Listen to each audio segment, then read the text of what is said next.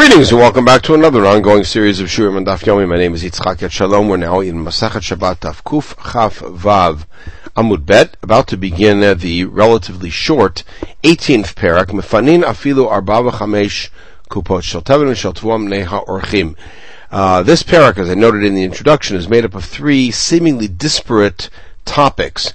And the first one, which we'll deal with in this shiur and in the next one, is uh, a continuation of the laws of muktzah. And uh, this particular Mishnah is dealing with food that may be moved in order to make room for different things. And here we see it. You can move four or five baskets of grain, of uh, straw or of grain, uh, to make room for guests, or to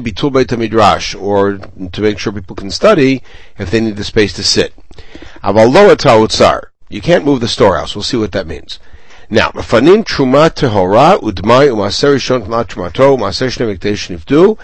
the rest of this Mishnah, which we're going to deal with in the next podcast, lists the type of foods that may be moved, and then in the second half, the type of foods that may not be moved. And then the first half of the next Mishnah, which is presented here also, um, talks about particular uh, bundles of things that may or may not be moved. So we're going to leave that for the next podcast. We'll come back and read the Mishnah. For right now, we're just dealing with the four or five baskets that may be moved for guests or because of Bitul Beit Midrash, but not the Otsar. Now, the Gemara the first question is a numbers question. If you can move five, why mention that you can move four? So. So everybody understands that it means sometimes four and sometimes five. Rav Chisda says it means four out of five, which means you're not allowed to move everything. But if there are five baskets, you can move four of them. Uh, or there's another version, Arba Meotzar Katan, Mechamesh Meotzar Gadol. Meaning if there's only five, you could move four. But if there's a lot, you can move up to five. If five is the max that you can move, we don't want you doing too much work on Shabbat. Umay aval Then how do we understand the line at the end of our phrase lo Meaning you can't go first into the storehouse to move things. You have to go in first that you wanted food. And once you went in there that you to, to get food, then you could already move it. Umani Rabbi Yehuda. So this follows Rabbi Yehuda, the muktzah. And therefore he says anything that's in the storehouse is muktzah. And according to Rabbi Yehuda, that's, that law applies. But once you go in there for permissible use, which is to get some food for eating, then you could move, but we limit you to five at the most. Well, Shmuel Amar, Shmuel interprets it differently. Arba v'chamesh, four and five, meaning, kedamri inchi, like people say, four or five. Just a colloquial term. It means actually you could move a lot. Four or five or a lot. Then how do we understand lo Shaloig more kulo. That you should not clear out the entire storehouse. Why? Because maybe when you clear it out, you're going to see that the floor is uneven, and you're going to start evening up the floor, and that's a told of choresh. But you could certainly go in first to move things, even if though you haven't gone in to get food. In that case, Ummani, who is it authored by? Rabbi Shimoni. Delately Muktzah, because Rabbi Shimon does not accept the principle of Muktzah, as we've seen many times. Tanu Rabbanan, let's see a bright dot. Ein matchil motzar tchila, aval bo shvil kadei shikanes You're not allowed to first go into the Otsar in order to move things, but you could make a path in order to get in and out. Shvil, how do you make a path? You're not allowed to go in start to start. What it means is, when you walk in, you can make a path with your feet by pushing things out of the way. Let's say you have a pile of grain. If you started moving it Erev Shabbat, or getting it for food, then you can use it for food on Shabbat. But if you didn't start accessing it before Shabbat, then I saw this Shabbat. Diver Rabbi Shimon, and that's of course very surprising to hear Rabbi Shimon say that. And Rabbi Acha Matir, okay, we don't know Rabbi Acha's position, but Rabbi Shimon's position is well known. So Klape Laya, things are upside down. So the correct version is that Rabbi Acha is the one who prohibits. Rabbi Shimon says no, you can because Rabbi Shimon does not accept muktzah. Tana, kamashur tvua tvua. How big is this uh, pile? Letech. Letech is 15 siyah. So he asked him, Shiur Tfuah Tfuah B'chama, I asked the same question, Amar Le, Amar Amru, Amru Shiur Tfuah, Latach, he quoted the same thing. Now, Hani Arba Chamesh Kupot Tekamar, when you talk about four or five baskets, Chamesh Kupot in, Tfelo, does that mean that you can only carry four or five baskets, and if you were to disperse them into smaller ones, that would not be acceptable. Alma lemute if we're trying to keep you from making too many trips on Shabbat. Or perhaps it's better to have lighter loads and it's okay to distribute them into smaller baskets and take 10 or 15 trips. Toshma, let's see. We have one version that says you can move four or five kupot of uh, flasks of wine and oil. Another version says 10 or 15. So my love Palgi isn't there machloket to The first version says take fewer trips. That's what we want you to do on Shabbat. And therefore you can only move four or five. And the other one holds no. You could put them into smaller baskets and make a lot of trips, and the better, it's better to have a lighter load. Lo, the Everybody agrees that taking uh, fewer trips is better. Who says four, 10 and 15 in the second Breita is referring to baskets? Akadin Kai, it's talking about flasks. The first Breita is talking about a case where the flasks are so big that each one uh, takes up a full basket. When we talk about 10, we're talking about baskets uh, that can carry two. And when we said three, that's talking, uh, 15, we're talking about a case of very small flasks that can go three in a basket, like the little flasks in the town of Harpanya. Okay, so everybody agrees that fewer trips is better. So the question was then asked, Hani arba chamesh to come off agav the itle orchin tuva, or dema kol orchin? Is four or five a maximum number, even if you have a lot of guests, or is it just an average based on a few guests, but if you have more guests, you could do more? If you think it's based on the guest, you could do more. Chad government finding the kulu. Can one person clear out all of them? Do we tell each person to clear out for his own space so that in the sum total, nobody ever does more than the work of moving one space? So even if you have a lot, a hundred people each move for one space. Toshma de Rabbi Chia, we have a report from Rabbi Chia. One time Rebbe came to a place and he found a place was too tight for the students. Sadeh, so he went out to the field, and umarim, found a field that was filled with piles of wheat. It's a little misleading, but imer here means he cleared out the umarim, kind of like l'sharesh is to uproot. So he moved all of the Omarim. Right? For Rabbi Yosef, first of all, the first thing you see is it's way more than four or five. Rabbi Yosef from our Rabbi Yoshaya, he had a different version of the story. It wasn't Rabbi, it was Rabbi Chia, his student, who went to a place, same thing, same story, just with Rabbi Chia instead. So Shema Mina What you see from here is that you could do a lot more than four or five. But you could still ask, does it mean one person clears it all out? Or maybe each person does his own space. So Toshma v'imeh Rebbe. The answer is that it says in the story that Rebbe or Rabbi Chia cleared it out himself. So you see one person does it. For the Tamech Rebbe b'denafshe imer, what, you think Rebbe did it himself? Rebbe's uh, the head of the Sanhedrin. Sivav What it means is Rebbe stood there and said, clear it out. But clearly, each person clears out his own space. Okay, from here to the end of this podcast, we have some very famous agadot relating to hospitality, which will dovetail into another topic. So, welcoming guests into the house is as great as going to the Beit Midrash early in the morning, spending the whole day there. It's quite a statement. Diktani, how do we see that? Because in our Mishnah, which two things are equated? Making room for guests or making room for the people to study. So he said, He said it's even greater than the Beit Midrash. Because Orchim was listed first.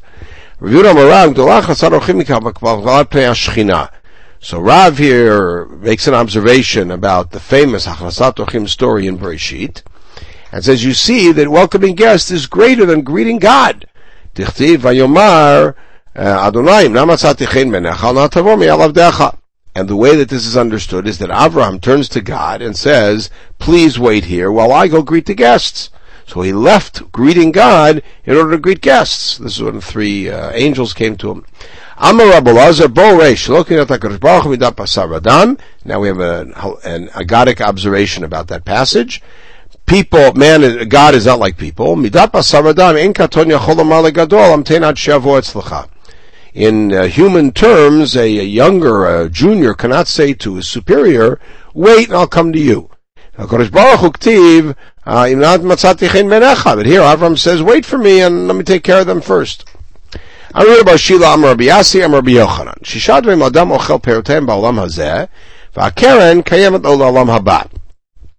have to explain what this phrase is, even though it's uh, well known as a phrase a person does a mitzvah, he gains a certain investment in Olam Haba. That's called Karen. Karen is the base capital. Perot, as we know through Masachet Bava Batra and many other places, means the uh, income that comes from the capital, Not like rental income, etc. Perot, literally the fruit of the uh, of the field. So this is these are six things that a person gets to eat the fruit, but the capital is untouched and is preserved for Olam Haba. And he eats the fruit, he benefits from this mitzvah in this world. What are they? Hachnasat orchim, bikur cholim, visiting the sick, iyun tefillah, praying with uh, intent, hashkamat beit hamidrash, coming early to study, hamagadel banav the Talmud Torah, raising your children to study, v'adam chaviro l'chav and giving the, another person the benefit of the doubt. These are all things that, as we can well understand, enrich your life in this world. And the promise of this Braita is that that benefit that you get in this world does not touch or diminish the mitzvah reward in the world to come. Aini, is that true? Vanantan, we have a Mishnah in Peyayud Vim Shadam Oseh Otam Kan Keret Lo Haba ואלו הן כיבוד אב ואם, וגמילות חסדים, ואהבת שלום שבין אדם לחברו, ותלמוד תורה כנגד כולם.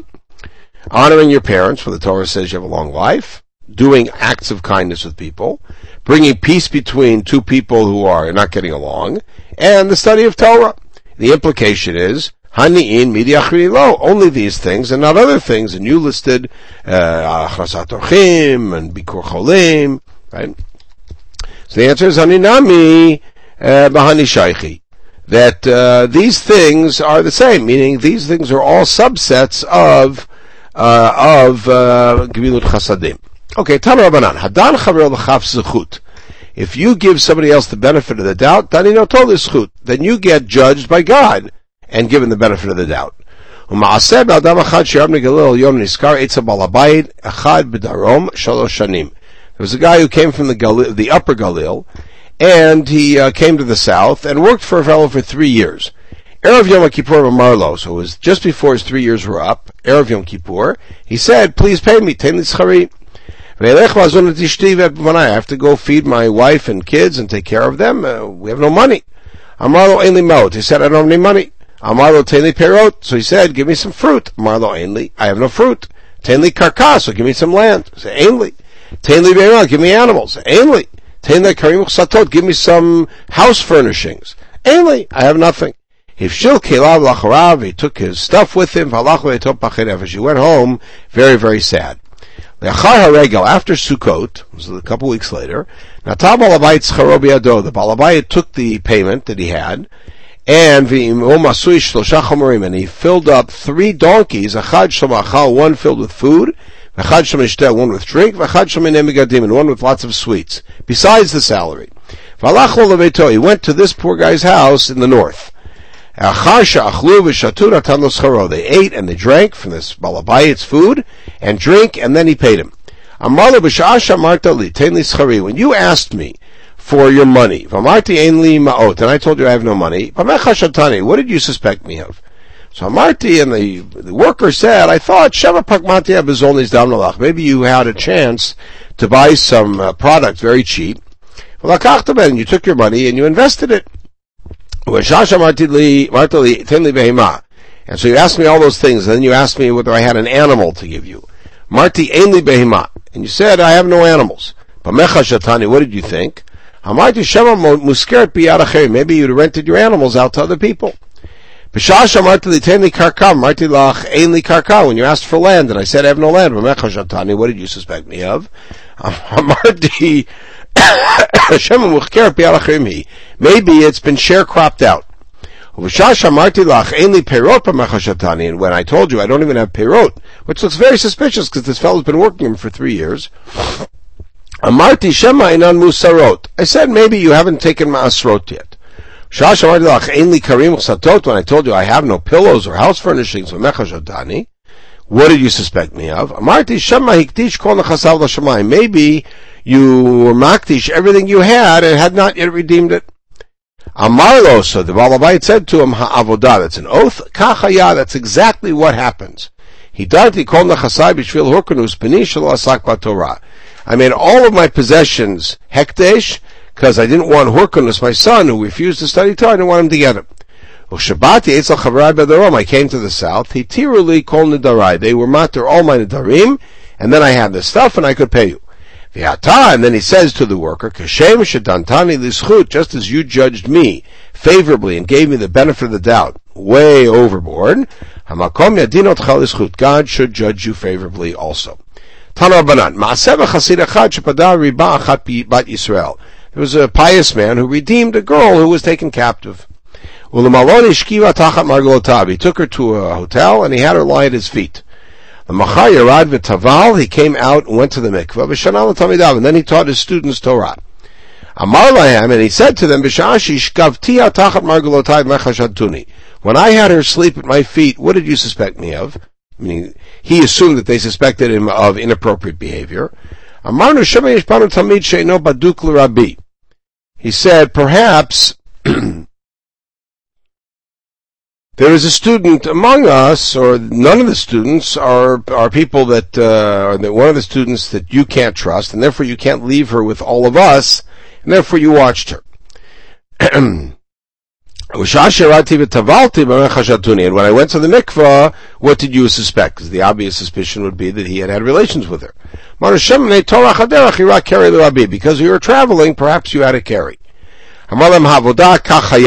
And he said, that's exactly what happened. You judged me favorably. God should judge you favorably. Tanu final one. Pa Machatutsuachabidecha Hamim Eitel Matronita. There was some Roman woman, matron, but uh, she's clearly not matronly, uh, that the students needed. She was somebody who all of the great men of Rome would uh, regularly visit. Amru. Who will go? Amar Rabbi Yeshua Ani Yelech. Rabbi Yeshua ben Hanani said, I'll go. Alach Rabbi Yeshua l'Talmidav. Kevan Shigia v'Talmidav. His students went with him. Kevan Shigia l'Fetach Beitai. He got to her house, and we would expect him to walk in with his students and request what he requested. Instead, Chalatz Tfilah Rachok Arbamot. He took his tefillin off four amot away. He went in and he locked the door. He came out and he went to the mikvah, and then he taught his students. And he said, When I took my tefillin off, what did you suspect me of? It must be that you don't want words of kedusha to come into a place of tuma where she is uh, promiscuous. When I locked the door, what did you suspect me of? Maybe you have to talk to her about private political matters, and it needs to be private. When I came out and went to the mikveh, what did you suspect me of? Maybe she spit, some of her spittle came on you, and she has a din of a zava. Uh, take a look at the fourth parak of Nida, and therefore you were tamei. Amarlem, he said, ha'avodah kachaya. He took an oath and said that's exactly what happened. Again, just as you judge me favorably, God should judge you favorably. Okay, we'll pick up now, uh, in the next podcast, we'll go back to the Mishnah and go through the list of permissible and forbidden foods and then see the, the analysis of the Gemara. In the meantime, everybody should have a wonderful day.